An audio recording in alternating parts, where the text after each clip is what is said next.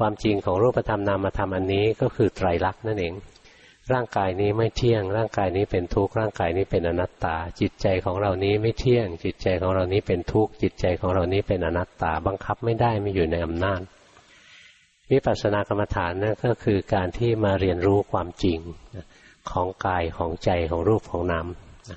เราจะไม่ได้คิดเอาว่าร่างกายไม่ดี ร่างกายแย่อย่างโน้นร่างกายเป็นทุกข์อย่างนี้นะ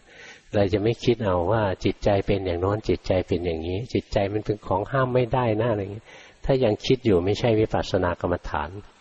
ถ้าคิดอยู่เรียกว่าวิตกคำว่าวิตกคือคำว่าตรึกนะถ้าวิปัสสนาปัสสนาเพื่อเห็น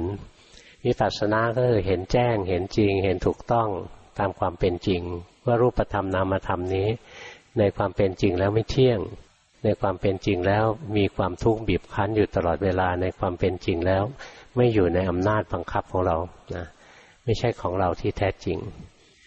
การที่เราจะมาทำปัญญาเจริญปัญญาแล้วเห็นความจริงของรูปธรรมนามธรรมได้เนี่ย จิตต้องถอยตัวออกมาเป็นผู้สังเกตการ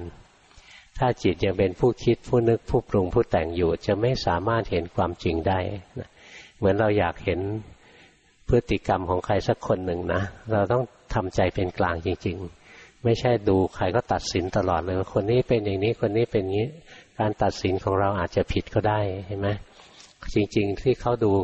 ตึงตังเออาโวยวายแล้วก็สรุปว่าเขาขี้โมโหนี่จริง ๆ อาจจะไม่ใช่ก็ได้ แต่นิสัยเป็นคนเสียงดังเป็นกริยามารยาทโฉงฉางนะแต่จริง ๆ ใจดีก็ได้งั้นสิ่งที่เราคิดเอาเองเนี่ยนะเชื่อไม่ได้หรอกนะคิดเอาเองตัดสินเอาเองเชื่อไม่ได้